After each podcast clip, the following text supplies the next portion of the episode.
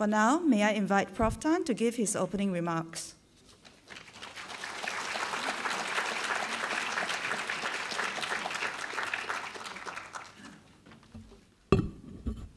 Good evening, everyone. Having heard me speak four times previously, I figured you must all be quite tired of listening to me already. So I decided, well, on the advice of uh, my friends in IPS, um, to change the format somewhat and bring forward a real star um, to share with us um, his insights and his thoughts on history of Singapore and the history of the region.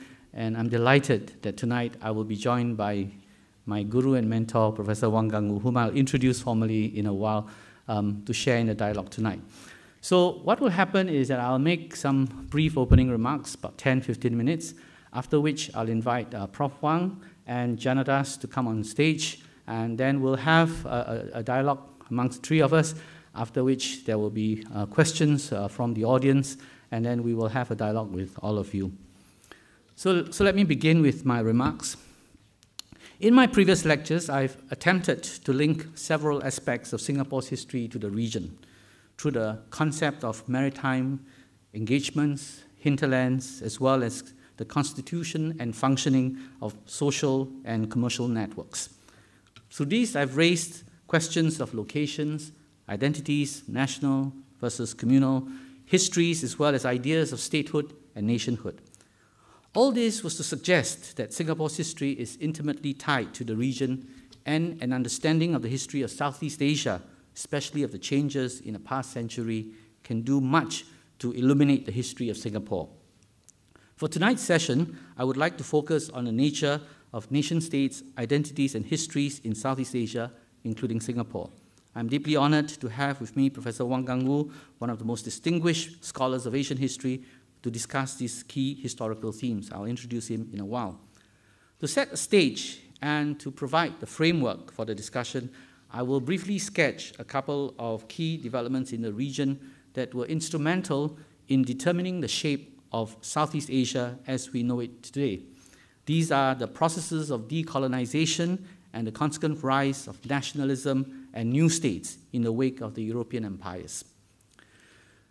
Let me start with decolonization. Decolonization is a critical facet of Southeast Asian history.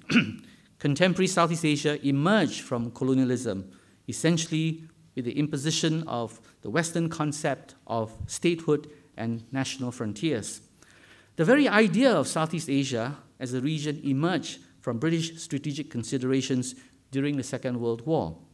It arose from the need to name a geographical entity on a map as a possible theater of war.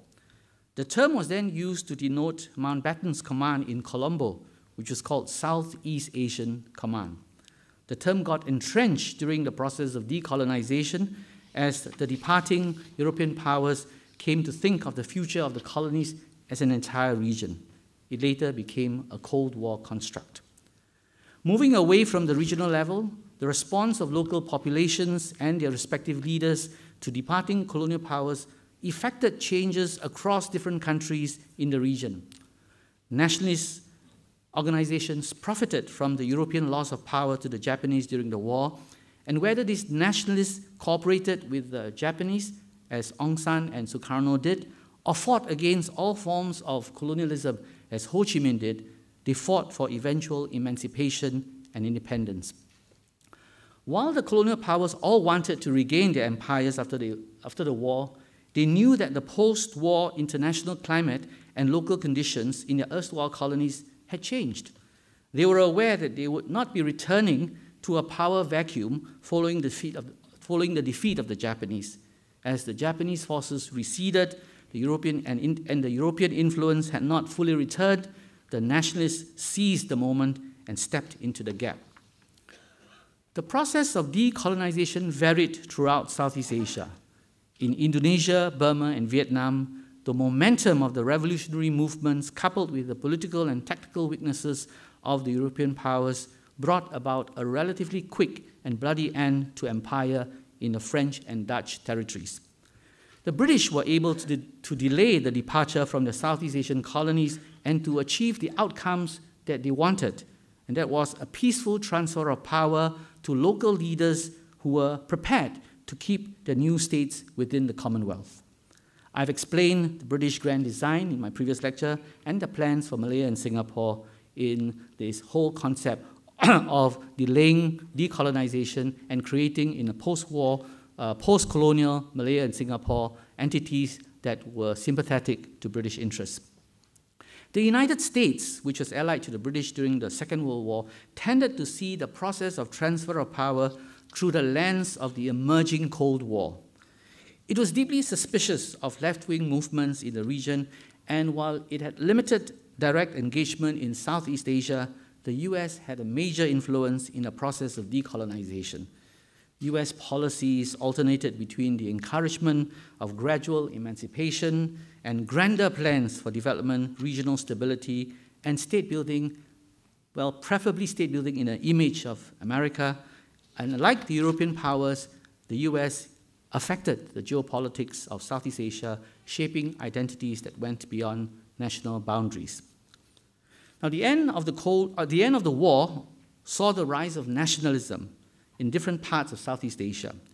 Colonialism eventually spawned the impulses for self determination. First, as resistance to colonial regimes, then as mass based anti colonial movements, uniting often disparate local populations with their diverse concerns and grievances to a common cause under the banner of nationalism, however vague uh, the concept was and however ill defined that concept was uh, to the people on the ground. Nationalism in Southeast Asia did not always emerge from some local organic effervescence. It was, for the most part, generated by antagonism towards an alien and oppressive world order to which the local population had been subjected. As the ideas of nations and states were Western modern concepts, they did not always sit well with local circumstances and polities in Southeast Asia. Still, nationalism as a political idea had to be domesticated because local elites who had benefited from Western education provided to them uh, as a means to co opt them into the colonial system would use this uh, to perpetuate the ideals of community, self determination, and destiny for their own political purposes. Thus, as modern Southeast Asia emerged from the demise of the European empires, Western ideas of statehood, national identity, democracy, territorial sovereignty, and political boundaries were embraced as the natural order of things in the region that did not have any of this as historical precedents. So new concepts imposed on a traditional order that was not, they were not, that was not used to having this in the first place. With the emergence of states as the organizing principle of the new international order, political frontiers, which were uncommon if not unknown in the region, were imposed on the political map of post colonial Southeast Asia. This contrasted significantly from the traditional system, where the ambit of the state and structure of authority were determined by the power and influence wielded by the ruler and not by the delineation of boundaries on the map. It has been pointed out that what counted in Southeast Asia traditionally was allegiance. Whom rather than what did the state comprise? The boundaries of the states were rather inexact. Instead, where the people went, there went the state. And it was largely in the 19th and 20th centuries that frontiers and political boundaries took their current shape. In mainland Southeast Asia, agrarian systems had given a particular shape to states that had been in existence for some centuries. The Burman, Thai, Vietnamese Khmer states were recognizable entities even before the Europeans determined their frontiers. The cultural characteristics that defined large proportions of the population, even though minority groups existed in their midst, um, persisted amidst the drawing of national boundaries.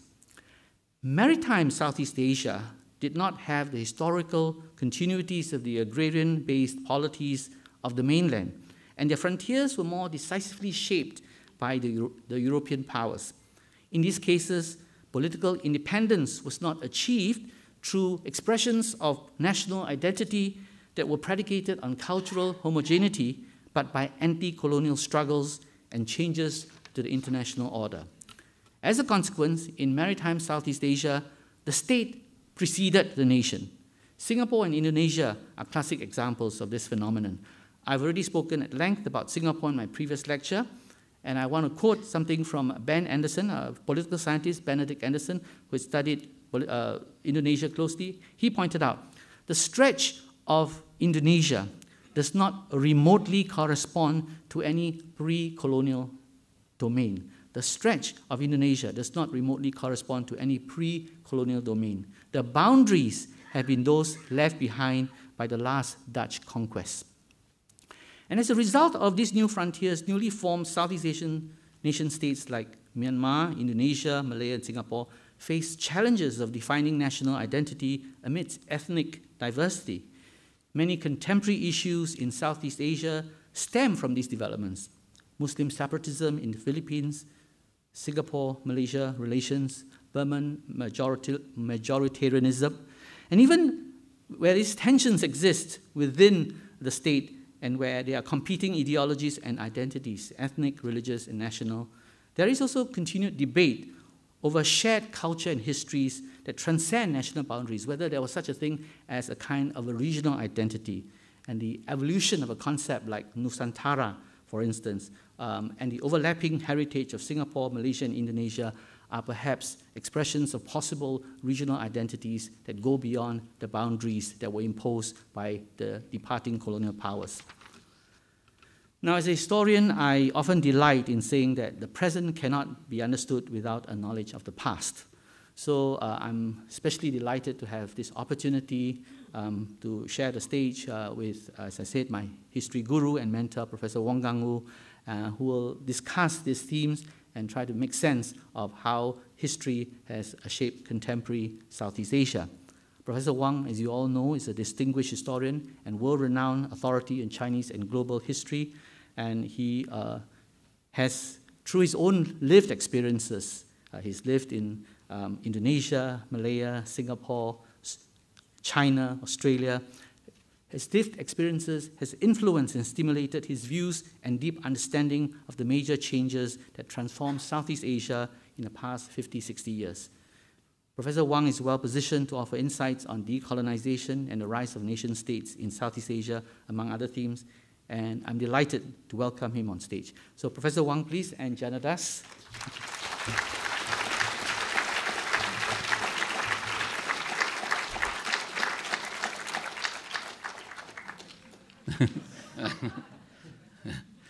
In Singapore, we use the word scholar uh, very lightly. It's a title we tend to confer um, on a few kids at the age of 18 uh, on the basis of their A level results. Um, on stage here, you have two people who really earn the title of scholar, especially Professor Wang Gungwu Usually, the title is conferred after you've written about half a dozen books, um, but Professor Wong has written about five dozen books. Uh, so he, has, he has earned the title many times over. Um, it is a very broad um, theme uh, that we have today, and, um, and Tai Yong has uh, given a series of very magisterial lectures uh, covering not only the history of Singapore, but the region, and Singapore's place in the region and the world. So let me um, begin by um, recapitulating or going back to an earlier lecture you had on Singapore and how um, you picked up the theme just now by observing that Singapore, like Malaya, uh, became a state. Uh, the existence of the state was prior to their existence, probable existence as nations.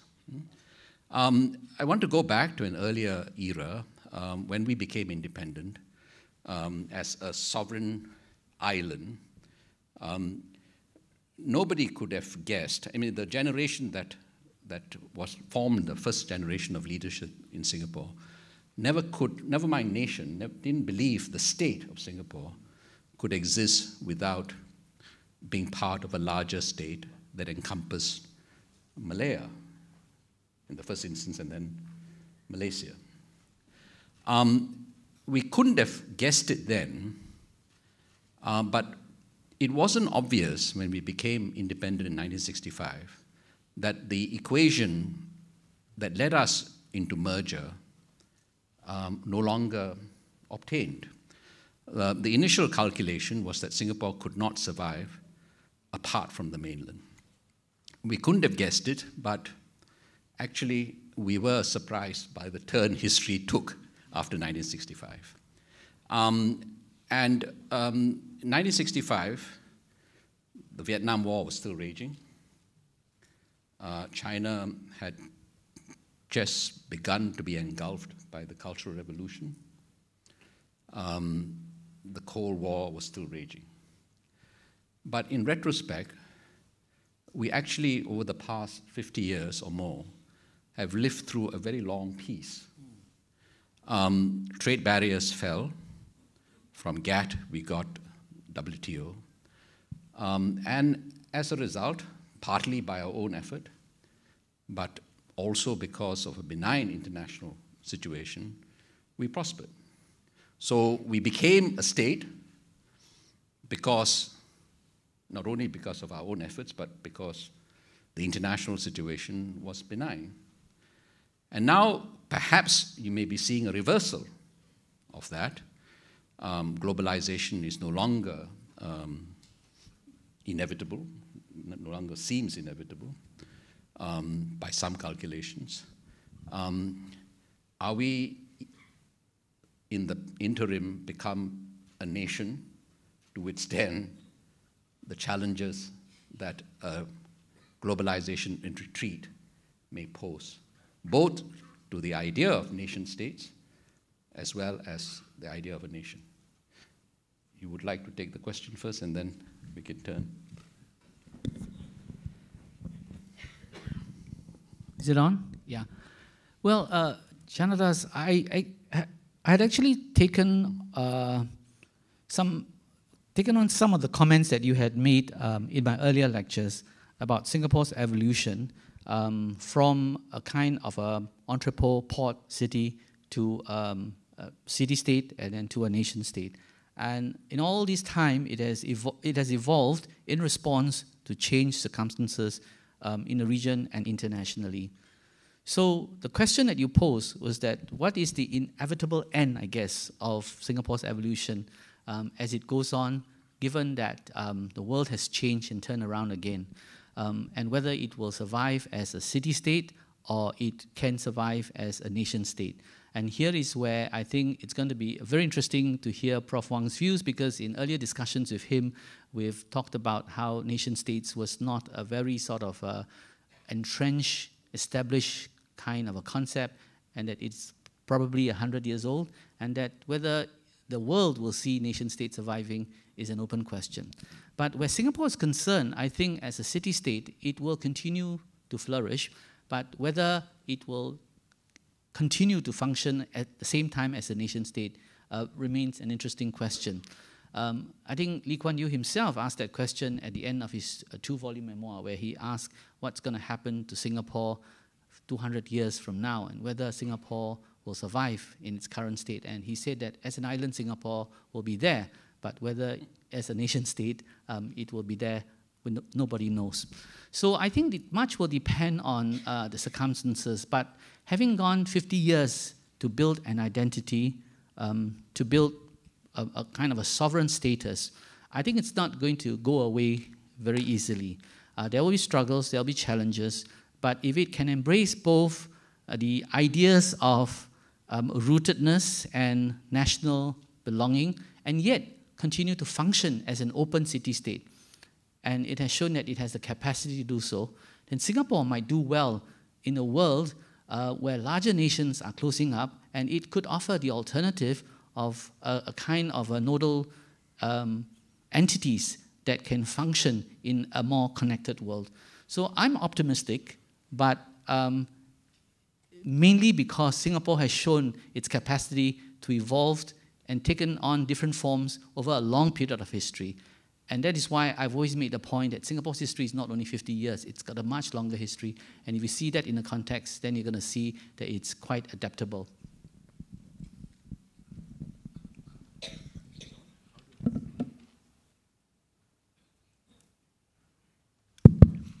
Thank you very much. In fact, uh, I, I, I, must begin by saying that uh, I've listened to Tai Yong for four lectures. One of them I wasn't here, but I heard it on, uh, on, your, on the website. So I think he's probably exhausted the subject in some ways.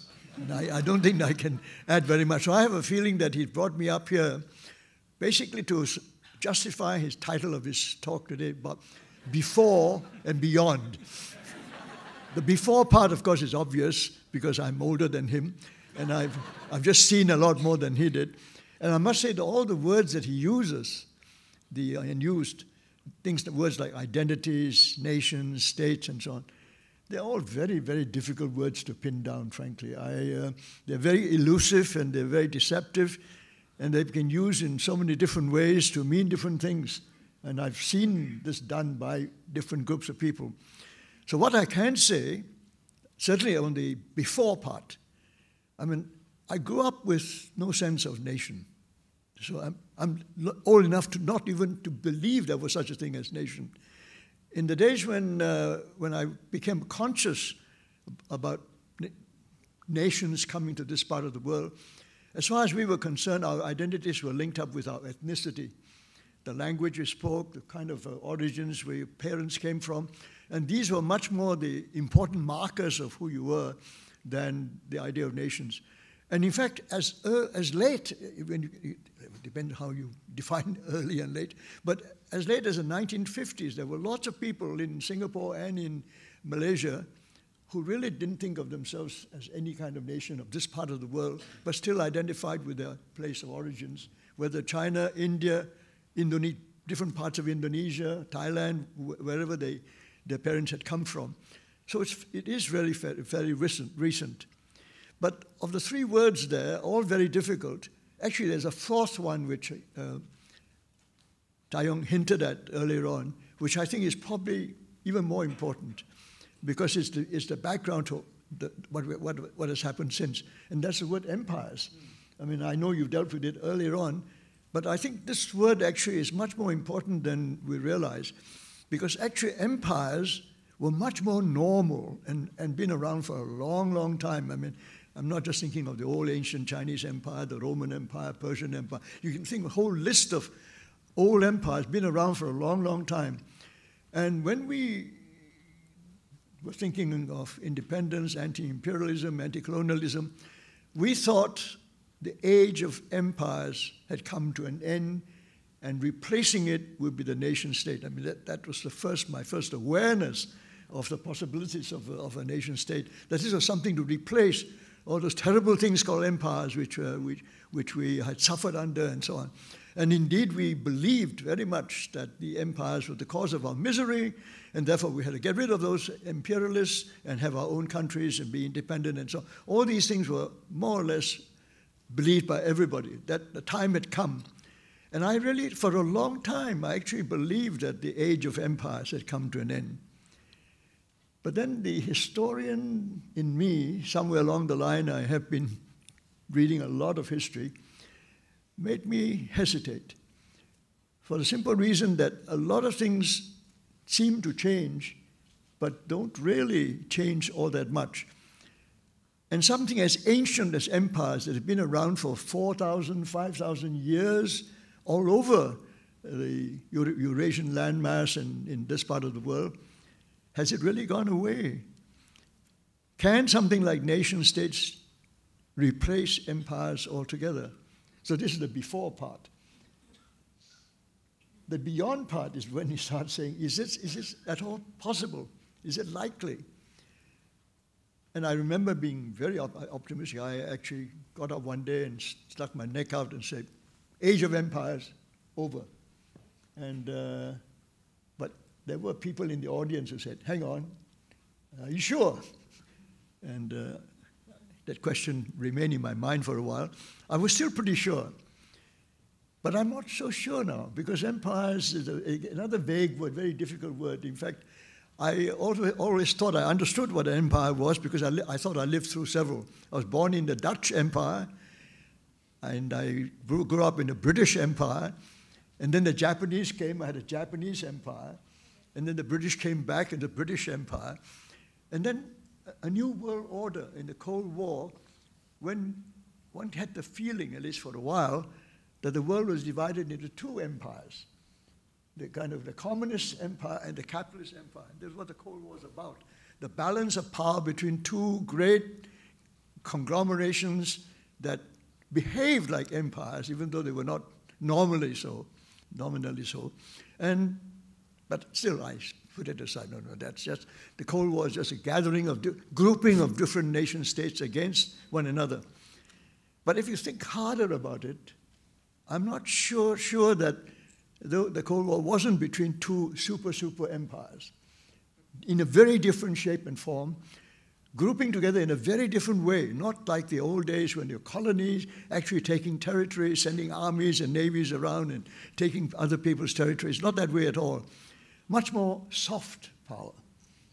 Soft power is a different way of expressing power. I mean, I, I sometimes get the uh, false uh, optimism that soft power is not power. It's really nice and soft and sweet and all lovable and pleasurable and so on. But actually, the word power is still there. And we say power, we say hard power is linked up with military power mainly, uh, but there's a variety of uh, hard powers, political power, influence, economic power. But soft power is another form of power. And it's it, in the form of information, in the form of control of the media, in the form of control of cyberspace, whatever it is, it can take many, many different forms. But it's un- underlying it is what is the extent of its control and how it controls it, how much it actually molds and shapes the opinion of others, do reflect something that I would have called an empire in the past. Except the empires in the past were very crude. You had soldiers marching up and down, ships sailing up and down, shooting at everybody, and so on. That, that's the old idea of empire, and we sort of got used to it. But I'm less certain now, I'm no less confident now that the age of empire is over. Just that it's taken very different forms. In fact, the last few years, I've got even more skeptical about my own prediction that the age of empire is over by reading all about the, the battles over companies, private companies, state companies with AIs and artificial intelligence, all the robotics and all the fantastic cyber and uh, communication systems that are being built up today, and the fact that you can hack get, get no privacy. All of us are exposed in one way or the other. Even Singapore, we got, uh, I was bewildered by the way the thought that so all of us have been exposed to somebody who's got somebody who's got all my information. You know? Now, I mean, not that I have that much informa- interesting information for people to see, but it, it, what it boils down to is that are we sure this is not something else that is operating in a very different kind of soft imperial penetration into our consciousness and becoming part of us, even picking up things about us of which we, we, we, we, do, not, we do not know how it comes about, we don't know how it happens, but it happens. I don't want to exaggerate this and I don't want to alarm anybody, but I just want to just show that words like nations, empire, states, they don't actually have a fixed meaning. They have a particular meaning in a particular point of time. This is where, as a, as a historian, I'm, I'm certainly inclined to feel that way. These are words which are meaning certain things in a certain point of time, but if you take it over different times, it, it means different things. I mean, even nation states mean, meant different things to the Europeans in the day, days of the Treaty of Westphalia. When it first started, they were really not nations, but they were sovereign states. Yeah. So it started as sovereign states. Out of those sovereign states, some became nations, some did not. And some were actually empires down to, to the present, not only in Asia, in Europe itself. The Austro Hungarian Empire, the Russian Empire, well, large chunks of Europe was, were, were, eh, under imperial control until the 20th century. So when you look at it, it empires are pretty long lived things, and just down to just a few decades ago, we had empires. So why are we so cheerful about the end of empires, or at least I blame myself for being so innocent. So I'm now putting to, back to you to say that the word empires probably is just as important as the three words that you have used. So um, maybe I should have added empire now. No, but the, point, Prof, is um, in this international, in this current international order, the state is the main player, and even in the era of empires, you had a state, whether it was the monarchy or the church, but it functioned as a state where it controlled the resources, it controlled people, it had influence over territory. But what you had alluded to earlier was a, fundamental change where the state need not be the key player anymore because it's about control of information, right? And it could be the corporates, it could be the people who control the Facebooks of the world and all that sort of thing.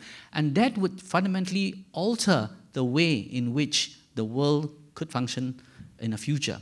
So even if we use the word empire to mean um, a, a, kind of an order that had a mix of different sort of players um, with one overarching authority, um, then if we, take, if we took away the state as a player, would that still be possible? Or you're going to see a world that is just a series of interconnected nodes of information control or um, where the critical points of the economies are being controlled um, by corporates and not by states. So I think I don't I, I won't argue with the fact that you know the, the concept of nation states may not last, uh, and the concept of a kind of a looser um, grouping of uh, powers, whether they are hierarchically or laterally organized, uh, may replace the current world order. But whether the state will continue to be a player is something which I'm not sure about, given the kinds of changes we are seeing. Um, some months ago, Apple Corp became the first company in history to have reached a market cap of 1 trillion. That's larger than the GDP of most countries. But to come back to your question, just as the death of empires might be much exaggerated, uh, perhaps the nation state is somewhat more persistent um, than, than advertised. Um, even in history, the, you referred to the Westphalian Treaty, um, it resulted, um, in, in, at least in Western historiography, that's supposed to be the beginning of the nation state. But if you go back further in history, some notion of the nation state must have existed as early as, say, the 12th century in England, because you had maps that clearly demarcated England as a separate territory. And then, of course, as you say, it is very complicated. Even with the Westphalian Treaty, you had principalities, Germ- German states, for example, that acquire the status of sovereign only to be swallowed up later in a larger imagined um, nation state, which is Germany, which is really actually an empire, um, even today. So it's a collection of little German states. Um, but nevertheless, um, you see, you know, some year, 1997, I remember the term Washington consensus was bandied about. And that was supposed to be the global consensus. Now, the Western Washington consensus is gone, and you have a regime in power that says America first. In Europe, just a few decades ago, you had the European Union, and it's supposed to have ended national boundaries in Europe, and suddenly you have Brexit um, and Britain going its own way. So the nation state has or is a persistent reality, uh, even within Southeast Asia. Um, you know, we haven't seen the emergence of an ASEAN community sort of, sort wailing to be born. Um, if anything, it has taken a back seat. Let me say straight away that Naomi is perfectly right. The state has been persistent all the way in, in all its various forms kingdoms, monarchies, city states, uh, nation states, and, imperial states, you can say. And uh, so the state has always been there. In other words, some form of organized structure of bureaucratic control and the, the capacity to utilize all the technologies and tools available to control people, areas, whatever, and, and their interests. Now, that I, I, I, totally agree. The state is there, but how to define that state? The state itself takes different shapes. And I'm, and I'm not in a way suggesting that you can do away with the state. Because in the end, I think no matter what kind of uh, uh, structure emerges at the end, it requires people to lead, pro- provide order, law and order, to enable people to live in peace at all. Otherwise, there's a constant, also barbarism. In place of barbarism, you need organized structures. And that structure you can call a state. It, it is many, many forms. Because after all, when we started with tribal groups, you had a state. You had a leader, and he has his followers, a few soldiers, and he can take over quite a large territory, be very mobile, and take a lot of territory. So it, it can take many different forms. But a state, in that abstract sense, I think there's no question we, can, we probably cannot do without the state.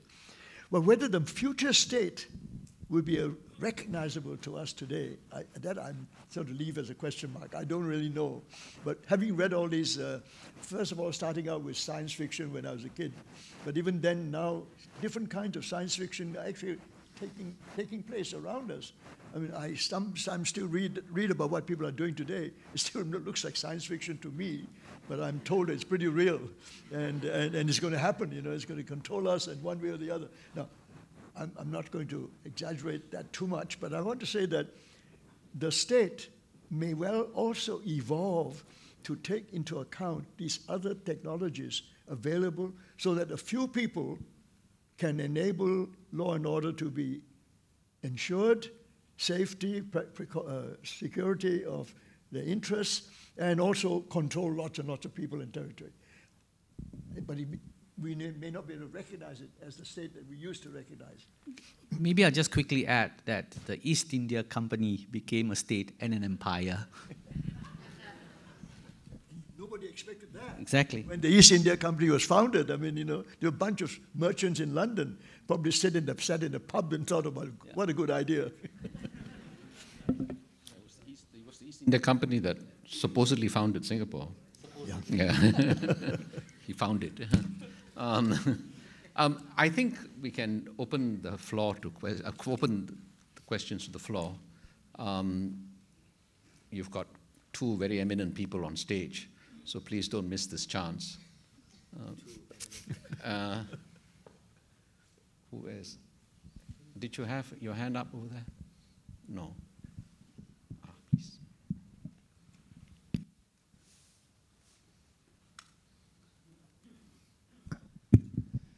Hi, good evening. Uh, my name is Manoj Sharma. Uh, thank you for that riveting conversation as well as those excellent series of lectures in the past.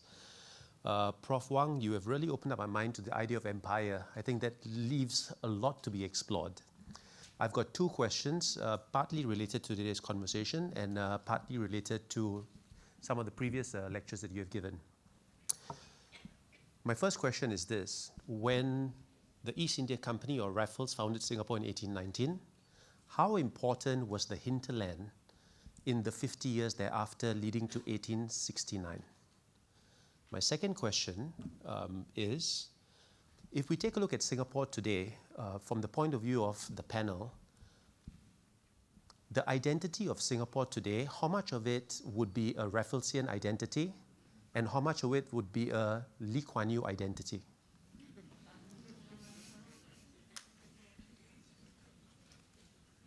That's, that's for you.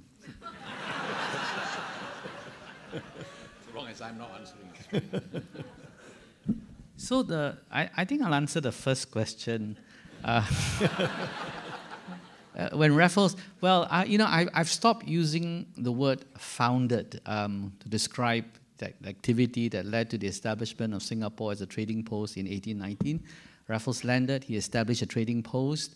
Uh, he bought over the island from, uh, from the Malay Sultan. The well, yeah, but then subsequently Crawfurd uh, sealed, sealed the deal.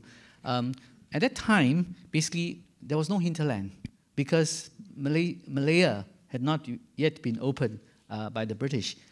As I had said earlier in my earlier lectures, the hinterland was actually sea based because it was about the maritime connections, and he essentially wanted to establish a foothold in the Straits of Malacca to protect East India Company trade against the Dutch. And because India was already opening up and he wanted to trade with China, so that was a kind of uh, a passage that it was, was important to control.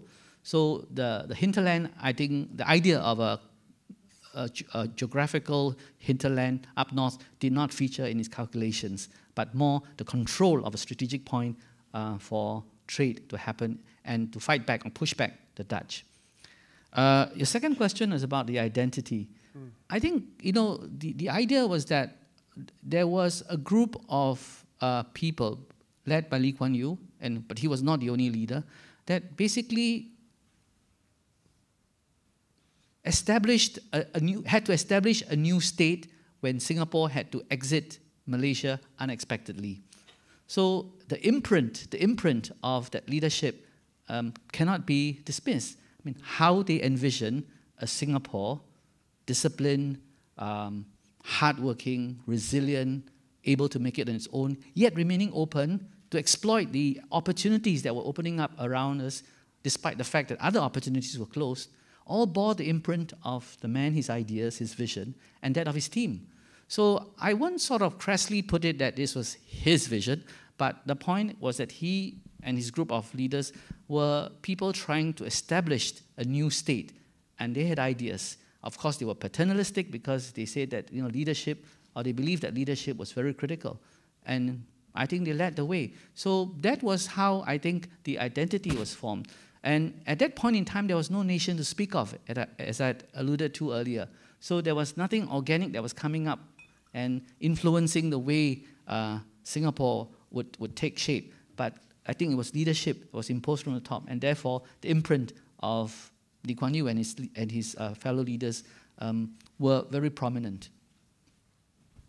I, I like to use this opportunity to bring up a word that I have been talking with for some time. It, it stemmed from originally from the idea that uh, Singapore, when it became independent, was a unique state. Um, the word was used by many people, the unique circumstances certainly, but the unique state was the fact that in the middle of all this new nation building exercise, Singapore didn't do any nation building at, at the time because it was thinking of being, becoming part of Malaya. It became unique in the sense that the totally unprepared state was trying to build a nation. Certainly that caught everybody's imagination.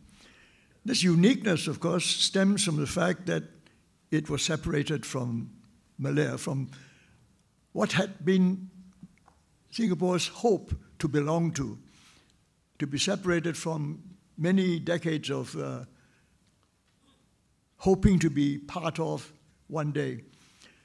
Going back to Raffles, in a way that the same word came to my mind, this separating part, because it separated a little island from the Johor Empire, a Malay empire which had been there for a long time.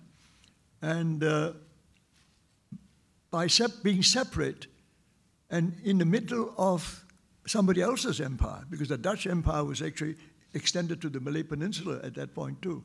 So, in the middle of all that, they had to find ways and means of separating first from the Malay Empire and separating from the Dutch Empire, making very clear borders between what was British and, and Dutch interests.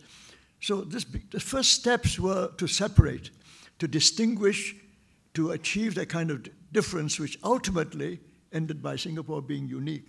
The uniqueness then comes from what?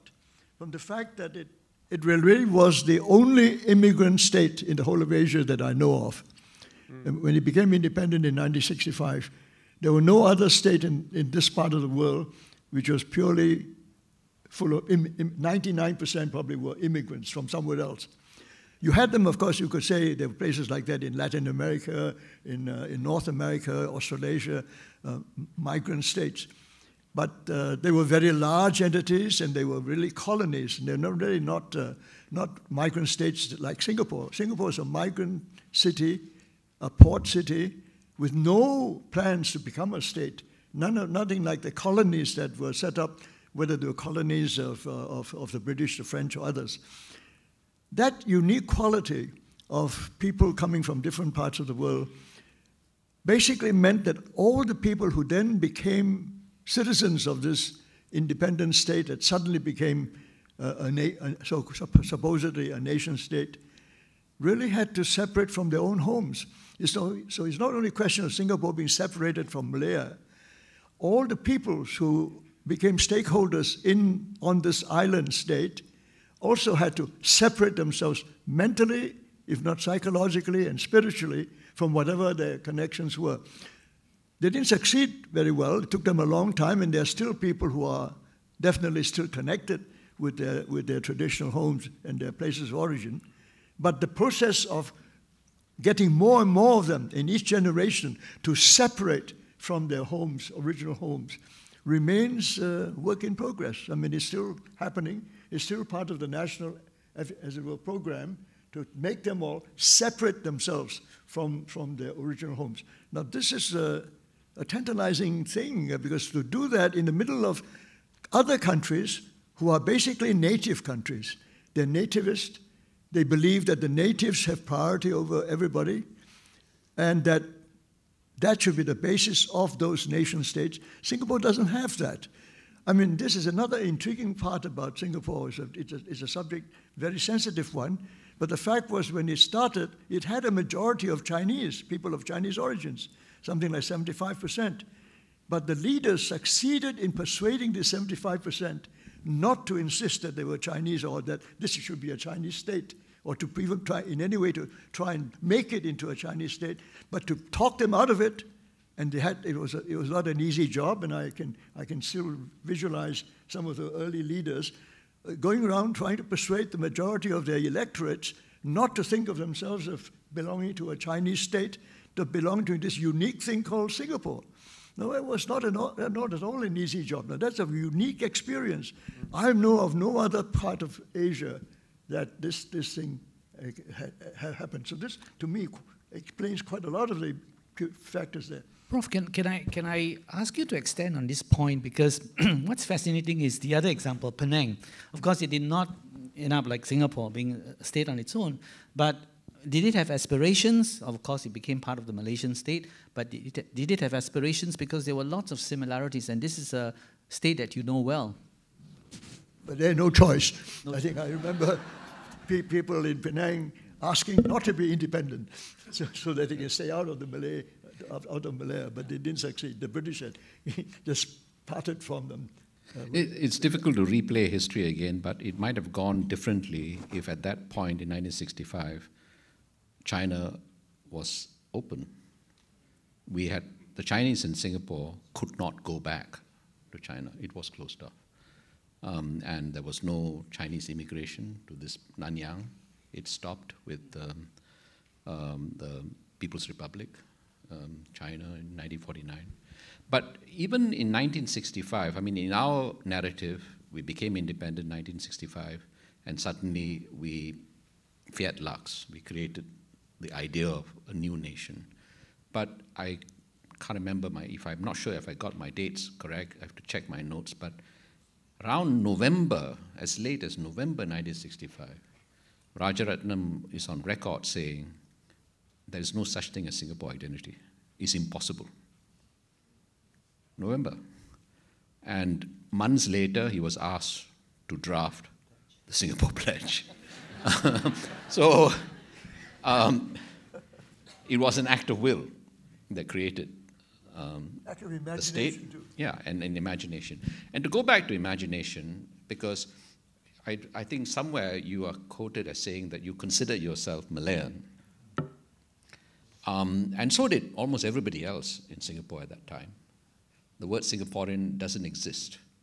Um, when the PAP was inaugurated, it was Malayan nationalism, not Singaporean nationalism, uh, that was in the manifesto. And yet, curiously enough, though it was a very strongly imagined affiliation, historically, Singapore has never been ruled as part of Malaya.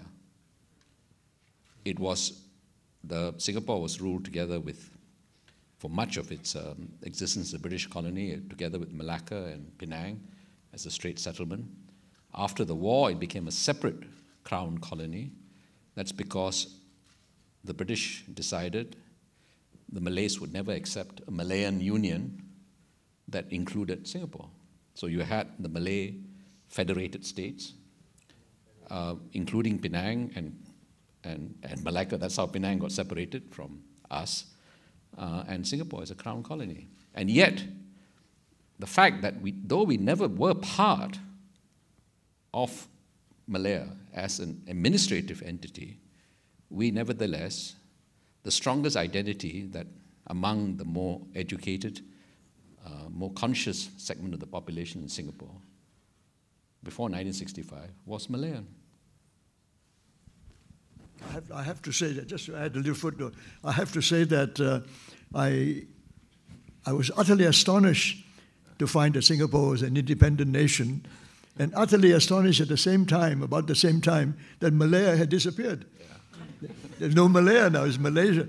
Now, if, if you use the word Malaya, it's actually a, a, just a fantasy. I think, I think most people don't know what Malaya means. I, I discovered it with other people. When you talk about Malaya, I, I, said University of Malaya is where I graduated. It still exists. It, it still exists. but, but you know, the thing is that the government deliberately kept it there to make sure that it is a slightly different one. It is not the national. Kebangsaan Malaysia. That's right. It's a, it's, it is odd, odd you know. And, and, and it's extraordinary that Malaya has disappeared. Young man. Hi. Um, my name is Theophilus. I wanted to pick up on Prof. Wang's characterization earlier of Singapore as a migrant state and a migrant nation. And indeed, the circumstances of the birth of this nation were unique, and that was a distinctive identity, both then and now. And yet, in the last five to ten years in Singaporean public discourse, we have seen currents that tend towards populist nationalism, we've seen currents that tend towards xenophobia. I wanted to ask the, the three speakers on stage um, what do you think are the roots of these currents? Do you think they have their roots in forces in local politics, or do you think they have their roots further afield from Singapore?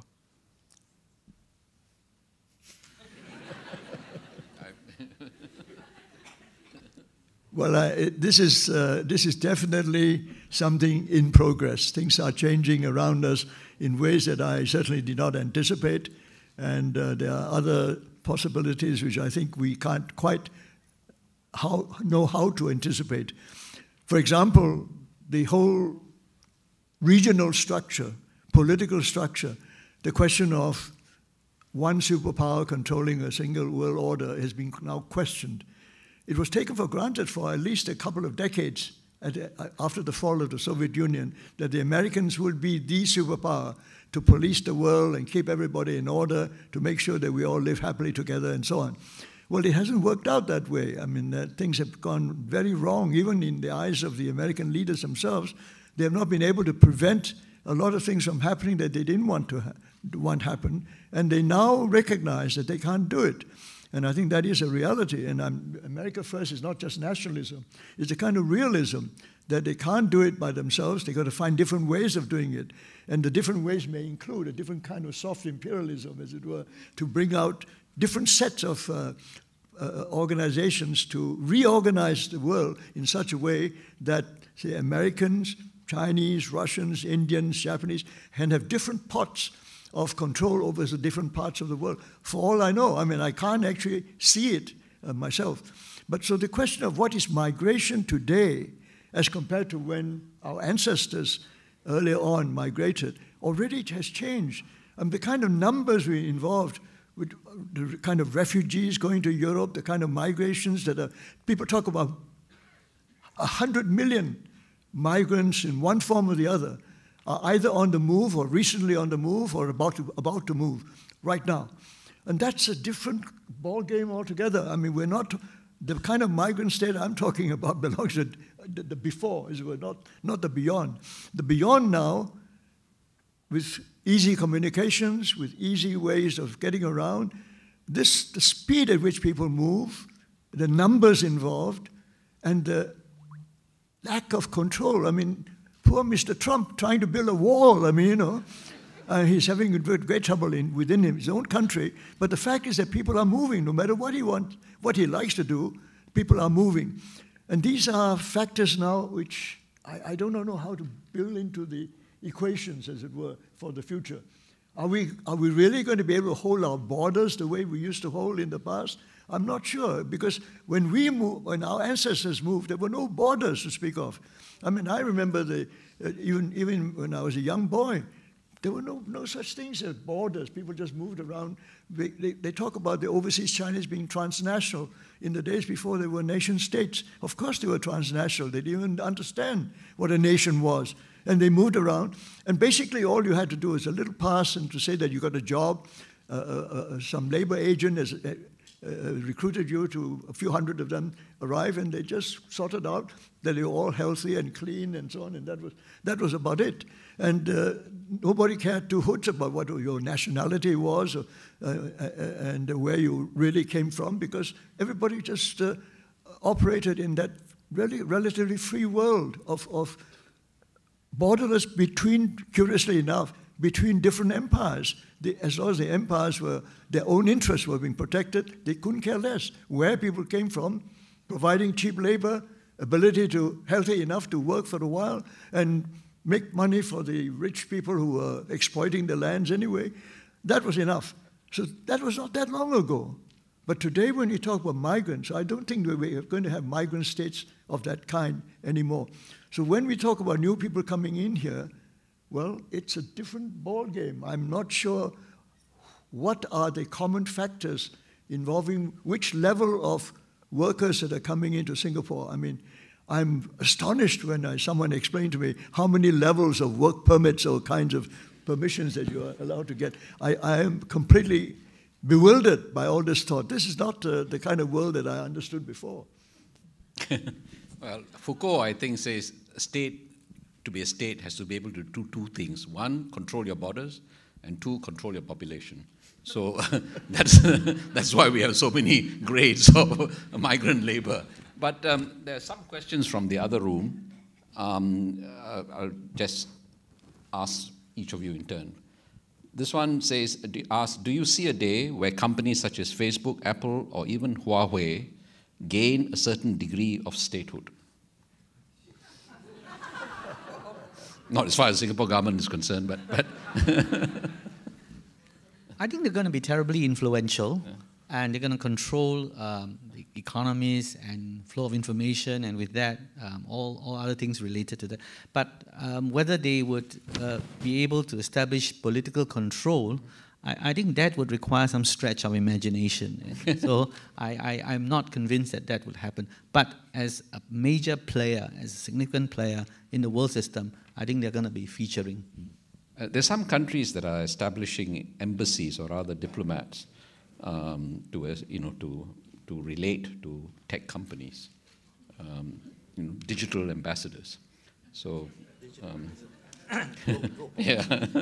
Another question. yeah. Um, this, I, this question is inevitable after you spoke about empires. Um, how would the return of a Chinese empire look like? That's really awesome. Well, I, I guess I asked for that. well, you know, the, that's another, another very interesting word. The Chinese didn't have a word called empire. They used the word Tianxia, which doesn't actually translate as empire. Uh, and they, they, also had no sense of borders. That's another side. If, if you look at every dynasty of China, if you look at the maps of all the dynasties of China, not the same borders. The borders were always changing. Of course, there was a, a core group.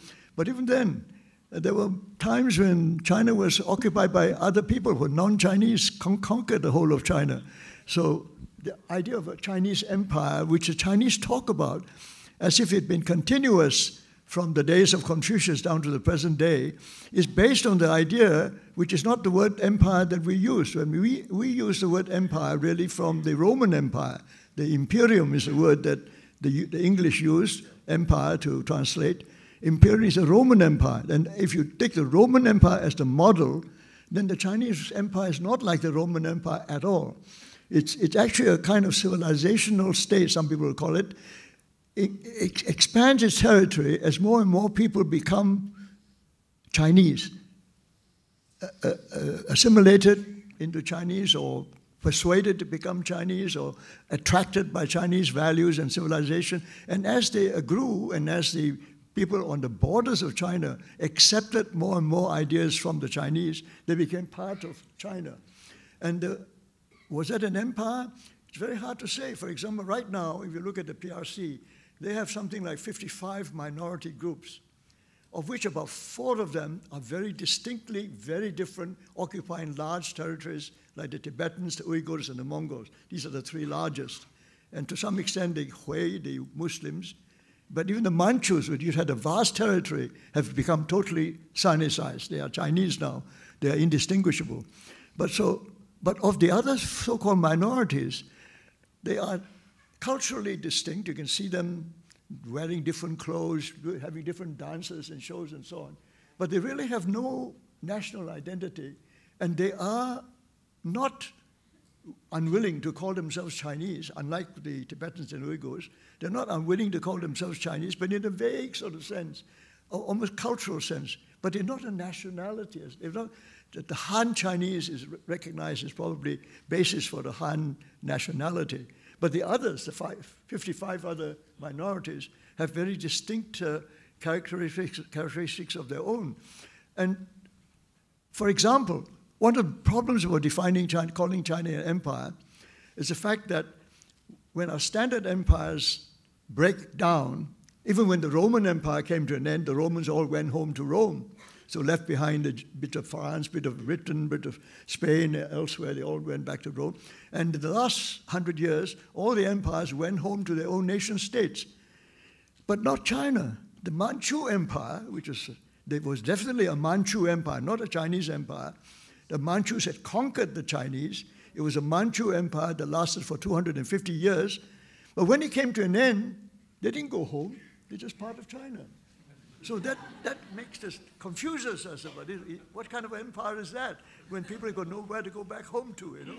They, they, they weren't a national empire to begin with. So it doesn't quite match all the others. That, that creates, that creates a, a big problem for, even today.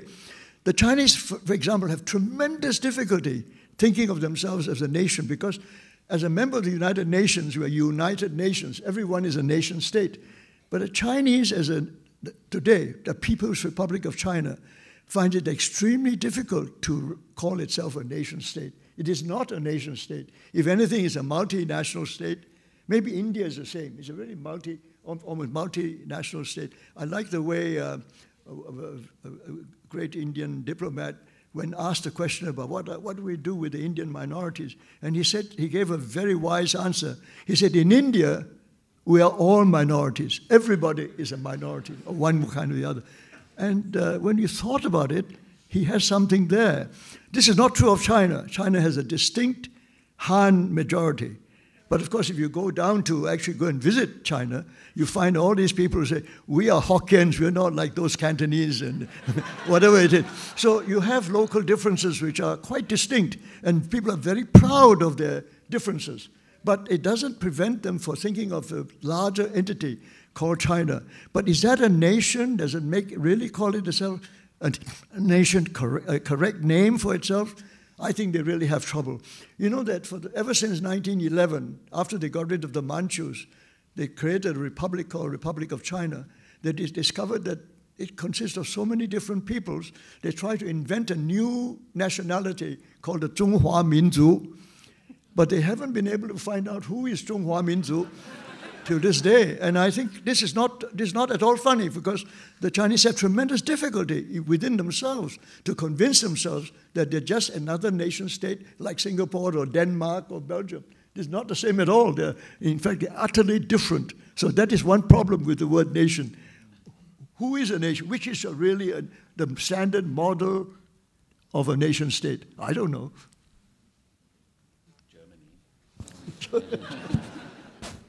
Just as the Manchus empire disappeared, but Manchus remained part of China, the British Empire disappeared, but English became an Indian language, and uh, curry became an English dish. So identities are very fungible.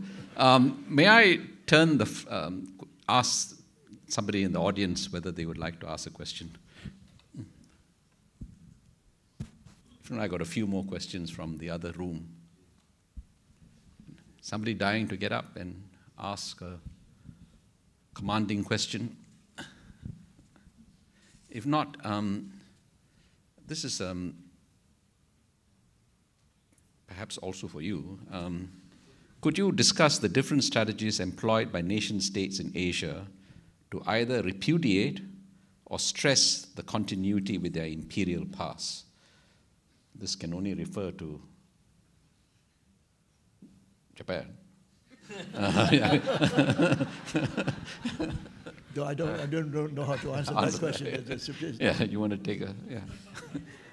um, but turn it round, I mean, um, repudiate, some, one of you, I think you mentioned it, or both of you alluded to it, how um, there were many separations, Ah, not that- only from It's Malaysia. not repudiate so much Yeah. as separate. Separate, yeah. Separate, yeah. Repudiate is too strong.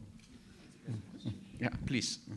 Uh, Fritz Reichenbach, uh, just a question about uh, the idea of a, a nation state and its continuation. Uh, in the, with capitalism, you depend on law and trust and contracts lasting for many years. It's been very successful, really, from the East India Company.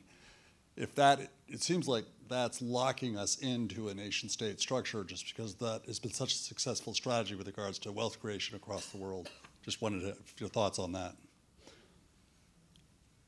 Uh, let, let me try and go further with this nation state in one particular direction, and that is that I did say that some, some states quite readily became nation states because they were already homogenous, uh, they were very nativist, they believed in ethnic uh, community unities, and uh, they, the value system was one. Probably shared language, shared religion, shared history was clearly defined. That's probably the easier part. They recognized that. But actually, the shades, the great gradations of nation states are so considerable, so varied, that you have the other extreme, like Singapore is the other extreme, when you actually have to start from scratch to, to try and make everybody a Singaporean in, from, from 1965 onwards.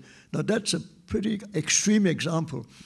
When you look at it that way, then you find that among the nation states, some are very exclusive, very closed, and totally unwelcome. Uh, people, foreigners are totally unwelcome, all the way to those which are very open, but at the same time basing themselves on a completely different idea, the idea, a very modern idea of a civic state, as opposed to, say, an ethnic state.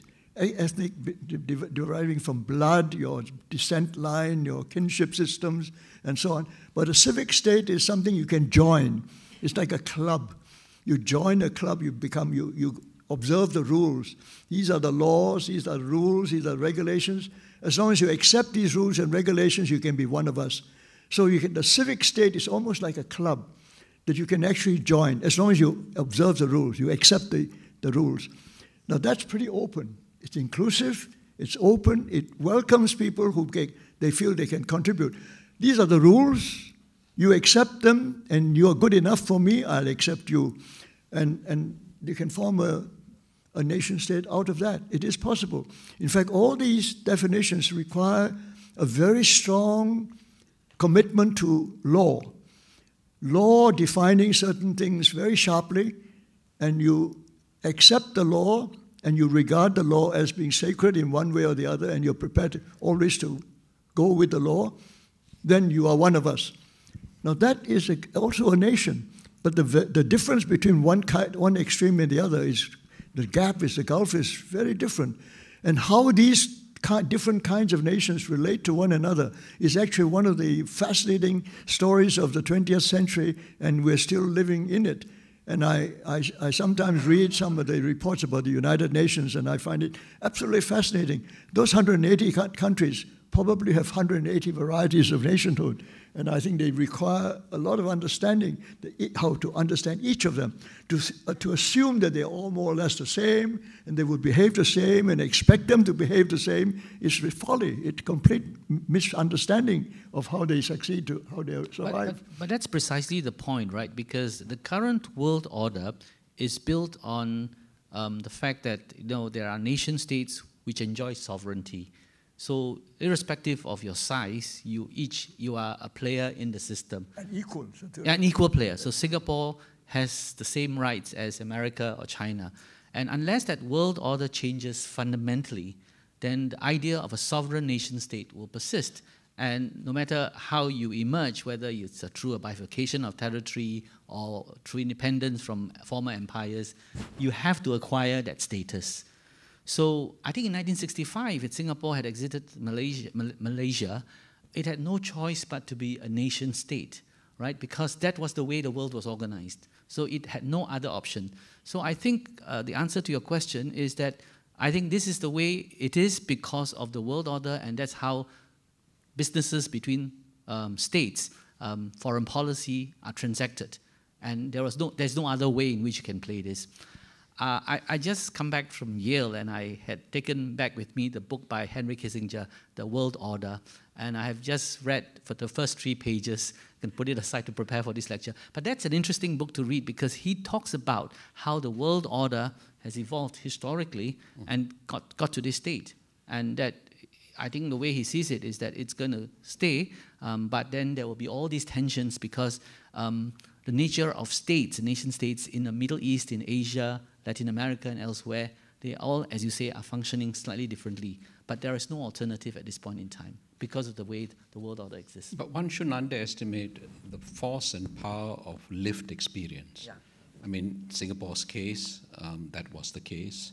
We lived in the same housing estates. We went, men at any rate, went through a certain uh, experience in common in the military. I began to realize this, how, I mean, frankly, I'm surprised the my contemporaries are here in the audience. I think they also share my, my, my feeling. I'm surprised looking back how rapidly we acquired the sense of being a Singaporean society. It is surprising. Yeah. But the fact is that that uniqueness of the background, the fact that that separation of 1965 was a shock yeah.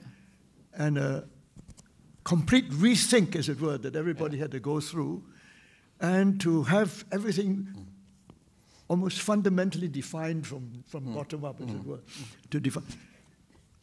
The effort was made. The fact that you wondered whether you could survive or not, that what would you have to do to survive, and all those things must have worried a whole generation. Mm. I mean, I missed all that because I wasn't in Singapore, I was somewhere else. But I can imagine some of it among my friends who would tell me how hard it was to think of themselves in this new state and what they, because they never expected to be uh, to be part of an independent state. But that very special experience, which is a unique, to go back to the word unique again, that uniqueness, you can't reproduce it anywhere else. It's a very special way of re responding. And the swift, the, the quickness, the speed at which they responded was because the pressure was probably greater to change, to adapt, to rediscover yourself was so great that they, they, they, they did it. I mean, yeah. I don't think it happens normally in, the, in other countries. It doesn't work like that. So, so this probably goes back to the question that was asked a while ago, which we didn't really fully answer, and that is the fact that you know, um, out of out of a, a former colony, a state in Malaysia, emerged a new nation state, and very quickly an identity had to be built. Right, you had to build rootedness, you had to give people a sense of home, and when in a way, Singapore succeeded in doing that. It created that sense that, well, since this is home, then I'm entitled. I'm entitled to certain rights and certain uh, privileges by being a citizen of Singapore. And when those uh, privileges and rights are challenged because of competition, then it generates a certain sense of xenophobia, right? A certain sense that why are these foreigners coming to take what is rightfully mine? So I think that that partially answers your question. Um, but the point is, and this is a question which I'm going to pose to the two speakers here. It, you could do that when you have, you have a stable population that continues to grow and continues to populate the state. But in current situation and projecting to the future, when the Singaporean core, born, raised here, starts to shrink in relation to the overall population, would that sort of identity that was built very quickly over 50 years persist or will it be diluted? And then we go back to the old formula where Singapore just had to remain an open global city. You had a small group of people who call themselves citizens, some are new citizens, but one third or more of your population could be transient workers moving in and out. So, how does that impact Singapore as a nation state? That's beyond. I, I, I, I know, I know that uh, people who pretend to be historians also like to look at the future and, and, and can't, can't uh, resist thinking they know. But in fact, uh, my experience having tried to predict the future many, many times and was always wrong, uh, I now hesitate to, to do that. I honestly do not know because the, the, the fact is that the kind of borders we're talking about are really based on the principles of Treaty of Westphalia. The Westphalian idea of sovereignty is now 300 years plus, and it's lasted a long time. But I cannot believe that it will last forever. I mean, as a, as a principle, I, because so much that is changing technologically, the global world is shrinking, population distribution is changing rapidly, all kinds of things are happening. Economic uh, moves from one part of the world to another part of the world. All these are happening. The world order itself is being questioned today. Whether we know what to replace it with, I, I, I have no idea at this stage. But the fact is that people are questioning. They don't know what, to, what is going to happen next, but they're questioning whether this world order can work as it is. And if it is to change, change in what direction, who to change it, how to define it, and who will have the biggest say in doing so. All these things are, I think, in all our minds. And in that context, the question of who is whatever he calls himself is really an open question. I'm, I'm not sure that anybody would be necessarily insist on being one thing. The multiple identities that uh, every one of us have a bit of could also happen to nationality. I mean, at the moment, we still talk about one nation, but of course, we already have people who have dual nationalities, people who have different, many passports, and so on. So it goes to show that this is a much more fluid thing than we imagine. Don't, don't think that these territories and these passports and all these are forever and ever. I personally don't believe that they can be forever and ever the way that technology is changing us all over. You wanted to ask a question?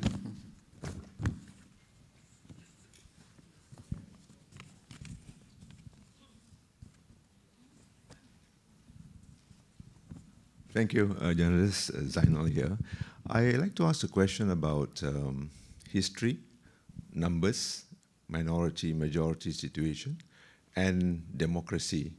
And among the three, which will be a the strong determinant for the way forward. Uh, Prof. Uh, Wang Gungwu mentioned just now that Singapore is quite unique in the sense that it's all basically immigrants, immigration. I don't know how the Malays will feel with that kind of statement. Uh, because when we celebrate our bicentennial, uh, in fact, I'm co editing a book, Bicentennial from the Malay Perspective. So we are happy that the government, PMO, has chosen the approach that is not just Raffles, but beyond Raffles. Not, although we celebrate bicentennial, but we're going to 700 years. I recall a letter in the Straits Times saying, when you talk about the history, Will it be the Malays or will we go beyond the Malays, which means basically Indian, Hindu civilization, Srivijaya, Buddhist, and Prambanan that came from this area, Srivijaya and the others. So there's a point of history. Numbers, I don't know why we're here to discuss only Singapore, but whether we could also cite Malaysia as an example. Last election, the coming up of the importance of the non-Malay votes and the concerns the Malays have, how will it determine what kind of Malaysia will be going forward? So is it just history? Is it just a question of numbers when it comes to democracy and the system that we have? Or whether it will be something else that will determine what is nationhood looking ahead? Thank you. I, I just have one, one word to add about the word history. I know we've had too many difficult words and they're all very elusive and, and slippery. But history is, in one sense, very simple. There's history meaning the past, whatever happened. We don't know it. We try to know it. We're trying to, to find out what actually happened. That's one history. But all the other histories are actually man made by somebody. Maybe a historian, maybe a government, maybe a ruler, a dictator, the victors certainly wrote the histories. The people who lost, no chance to write the history at all. So these are, these are the other histories. The the, the, histories that we often read, the books that we read, are actually written by people, usually with an agenda of one kind, one, one, one kind or another.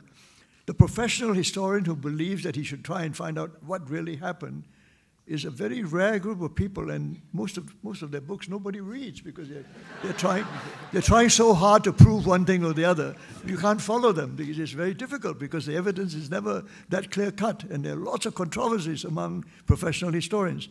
But the historian who writes a popular book with a very clear angle that fits your picture of, of the world, you can absorb that very quickly. And from that point of view, Governments find it irresistible to rewrite history.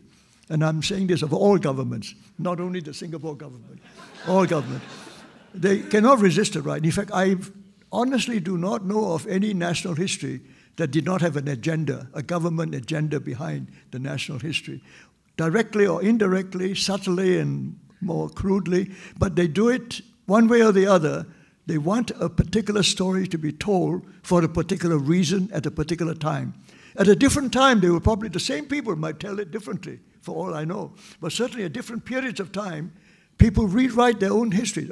All peoples, countries, rewrite their history. Even as we are to, living today, we are rewriting a lot of the history that we learned as a, as schoolboys because the perspective has changed, our interests have changed, we're looking at different frameworks, and the whole world order, as it were, as it shifts, influences the way we look at history. So that part of history is elusive, difficult to deal with, but inevitable. So, so if I could just add to that, I think uh, what Prof. Wang has just mentioned is something very interesting because we always assume that history with a big H or a small h is always finite, right, and final. Actually, that's not true. Actually, what we should be more interested in is history writing history writing as an enterprise, as an exercise, and that's where it's important. So you mentioned the, the, the, example of the bicentennial, and that's an exercise in history writing or understanding history because do you start, do you start at 1819 or do you start further back? What do you include? What do you exclude? And I think that's where the space has to be created, not just for the state to have a say in the history of a country or of a people, but to have a variety of voices, a plurality of voices, so that you can have an enriched understanding of the very complex process of history writing. And that's something that we hope will happen. And I've always argued that in celebrating the bicentennial, it should not just be a national effort that should be forgotten and dusted after 2019 passes on, but it should spark, I guess, renewed interest and curiosity in the history of our past, the history of the various groups that came before even the Europeans arrived and made Singapore their home and developed Singapore as a port city. So that's exactly the kinds of things that need to happen. On numbers, I really don't know what to say because in the end, it's about if, if the world is organized on states that are based on democracy and elected governments, numbers do matter. And how they play the numbers, of course, it, it depends on what, what happens. And we looked at Malaysia as an interesting example last May and to see what can happen. We have time for one last question. Uh, one last question. Sure, sure. Yeah. Um, just one question, actually. Um, I'm Hazim.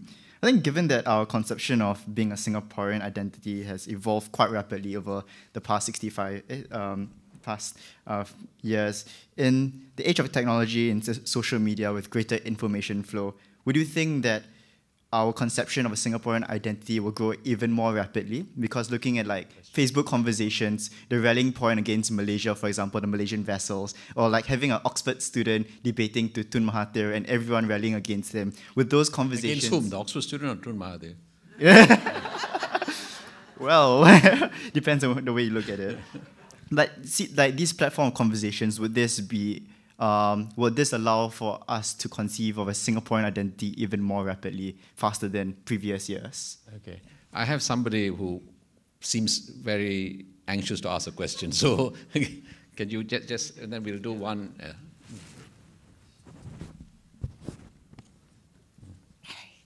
Hi, my name is Denise. Okay, I have a question to ask.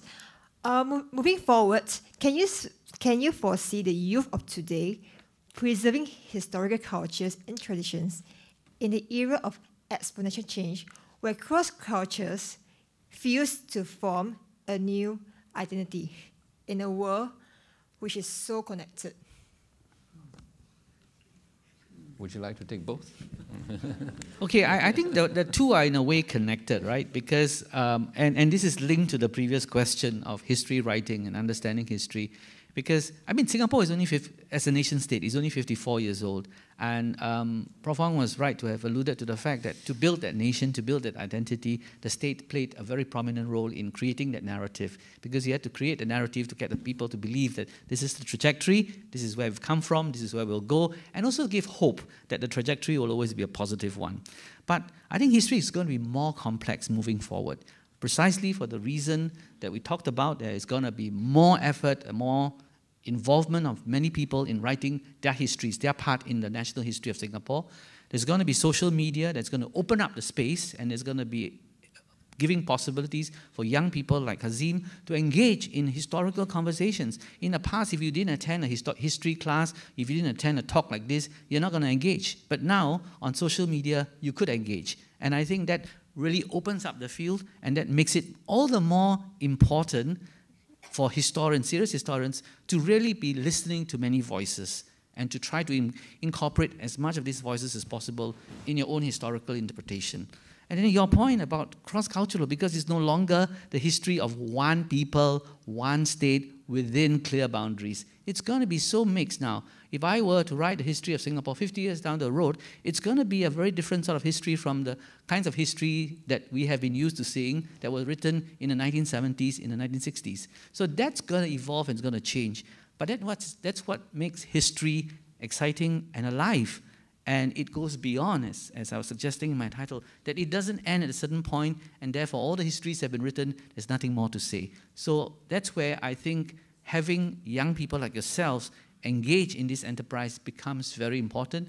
And then to create that space for this plurality of views uh, will be just as important. I'm afraid I have to. You want yeah, to say something? One, a very brief one, simply to say that I actually want to go back to the word state that uh, Professor Tan mm. insisted was a very crucial part of our human uh, stru structure of society and so on. And I think what history shows, all the history that you show, that, that we can read, and it doesn't matter who writes it, in the end, they do show that some states succeed and some states don't.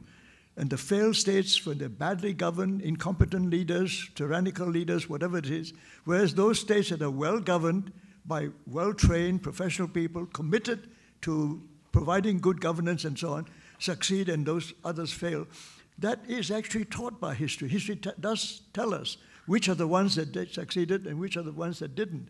And to that extent, a measure of a state as a successful state, depending on what we call good governance, depending on committed people who are prepared to work very hard to ensure that the state functions well, makes progress, enables most of its people to be happy and content.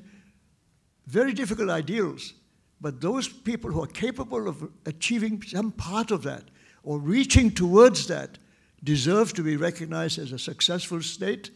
And I think nations can be successful state if you have people capable of doing that. I'm afraid I have to bring this to an end. Really? okay. Okay, what I have to say is about identity and national identity. Because one of the things that all of the Singaporeans have in our ICs are race, so we are all attached to a particular race, and now they're expanding it to double races if you're a child of a mixed marriage. And then I wonder, because I know children who are the results of mixed parents and mixed parents, and are you going to go doubled? Or shall we just identify them all as Singaporeans? The national identity, the Singaporean identity uh, I, this question gets asked almost every IPS conference. So, my solution is very simple. You know, now you have double barrel races. Then, as you say, mix products of mixed, mixed marriages marry another product for mixed marriage. So you have quadruple. You know, Malay, Chinese, and then solve the problem. um, I'm sorry I have to bring this to an end. I'm very glad that we did this. Um, um, I should tell you a little about why this, how this came about. Tai Yong was contractually obliged to give six lectures. No. Uh, uh, every previous S.R. Nathan fellow has refused to abide by that contractual obligation. including someone who's sitting in front of me. so this time around, he gave, agreed to give five lectures and then agreed to have this dialogue. Comic relief. no, but I think um, um, you now have evidence of what historical thinking really means uh, in those, these two distinguished historians, and I'm very happy that we did this. And um, uh, um, Professor Wang Gungwu will, I hope, be around with us for much longer, and, and he has been a very consistent uh, participant in all our activities, and uh, we will have him uh, appear more often at our functions. So please join me in thanking both speakers. By the way,